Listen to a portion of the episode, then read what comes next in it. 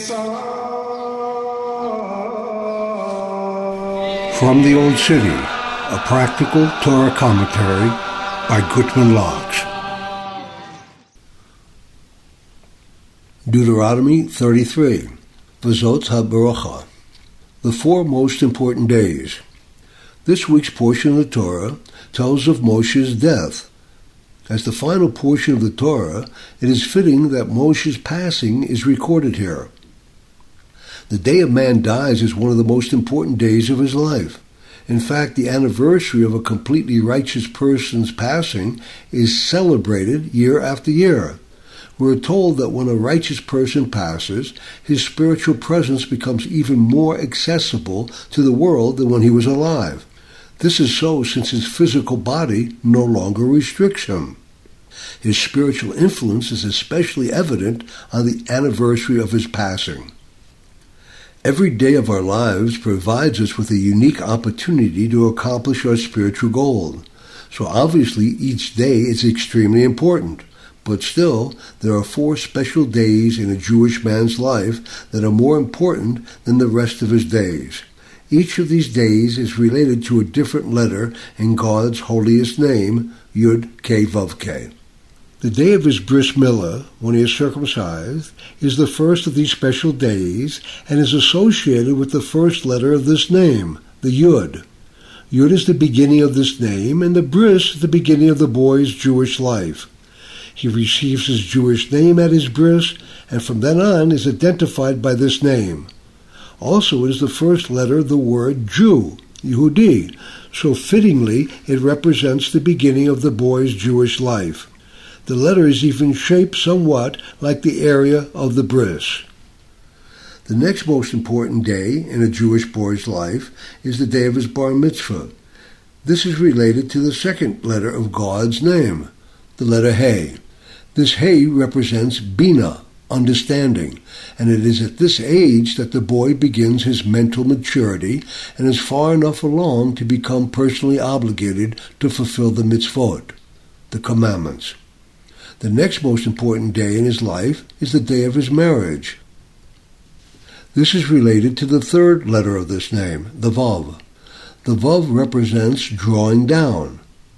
Marriage is a coming down in order to go up. It is by this coming down into a physical union that a man can fulfill the essential mitzvah of procreation and will be elevated by doing so. The Vav is the Yud being drawn down from its spiritual realm to its physical realm. The day of his marriage is the day of his physical completion. The last of the four most important days is the day of his death. The final Hay in this name represents the completion of his physical life. The Talmud says, those who are born are destined to die. Death of the physical is the natural conclusion of life in this world. This letter, as it is used here, is associated with completion, kingship, and judgment. The day of death brings the soul to its completion of life on earth and on to its judgment. It is at this time that the soul faces its judge as its life on earth is reviewed, and then the soul goes on to its just rewards. Although we should celebrate our opportunity here every day of our lives, these four days should be celebrated with even greater joy and spiritual awareness.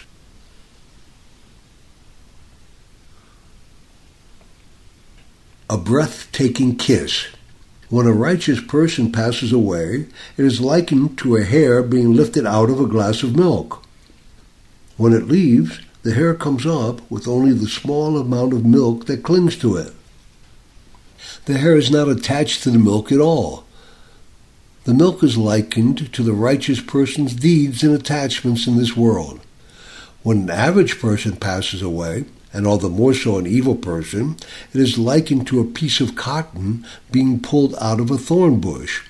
The thick end of the thorn pulls, drags, and tears the cotton when it goes. The average person is so attached to the world he is leaving that he tries to bring as much of it with him as he can when he goes. The Torah says that when Moshe died, it was by the mouth of Hashem. What does this mean? Isn't all creation here by the word of God from what he said, let there be? So what is the difference between the word of God and the mouth of God? The word comes from the mouth. Remember, these mystical subjects are taught metaphors, and the literal perspective is given only to allow us to understand these lofty ideas and images we can relate to. When someone utters or speaks a word, that word goes out from the speaker. It comes from his inner depths and travels out into the world. A word is a real object by all accounts, and even though words are not as concrete as the material creation, this does not take away from their reality. Even thoughts are real. A kiss is the complete opposite of a word. When someone kisses someone, they put their lips onto the lips of the one they love, and they draw the breath of their beloved back into themselves. The kiss is both a sign and a physical action that demonstrate that the beloved is indeed beloved. This is how Hashem took back into himself the breath of life that he first blew into Moshe when he was born and continued to do so all the days of his life.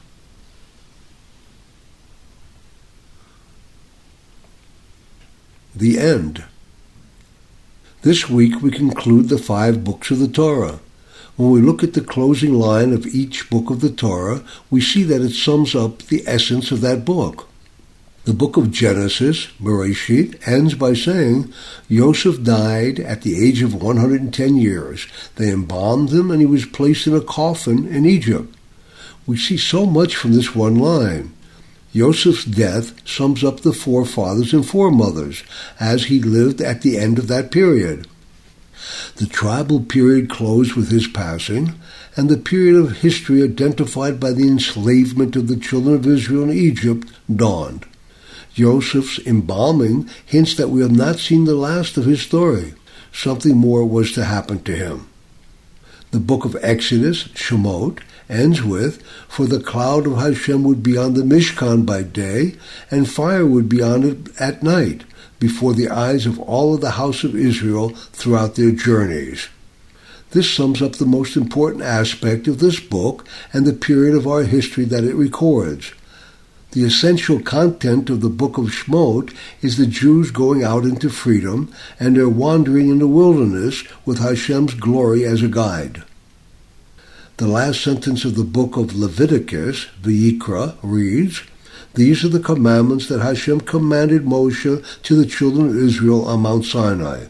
And the essence of this book is the learning of God's commandments. The last line of the book of Numbers, Bamidbar, reads, These are the commandments and the ordinances that Hashem commanded through Moshe to the children of Israel in the plains of Moab at the Jordan by Jericho. Again, the last line points to the essence of the book by mentioning the commandments we learned from Moshe and tells us that at this time we were standing at the end of our journey in the wilderness ready to ascend into the Holy Land. And the final book of the Torah, Deuteronomy, Devarim, ends with, Never again has there arisen a prophet like Moshe whom Hashem had known face to face. This points to Moshe's unique role in the history of the world and what he did for the children of Israel. This sums up the books that are called the five books of Moshe. Now comes the most important question of all. What sentence is going to sum up your life? Surely there's going to be one. Maybe you do not know who is going to write it, but it is going to be written. What would you like it to say? The truth is, we are writing this sentence with our deeds today.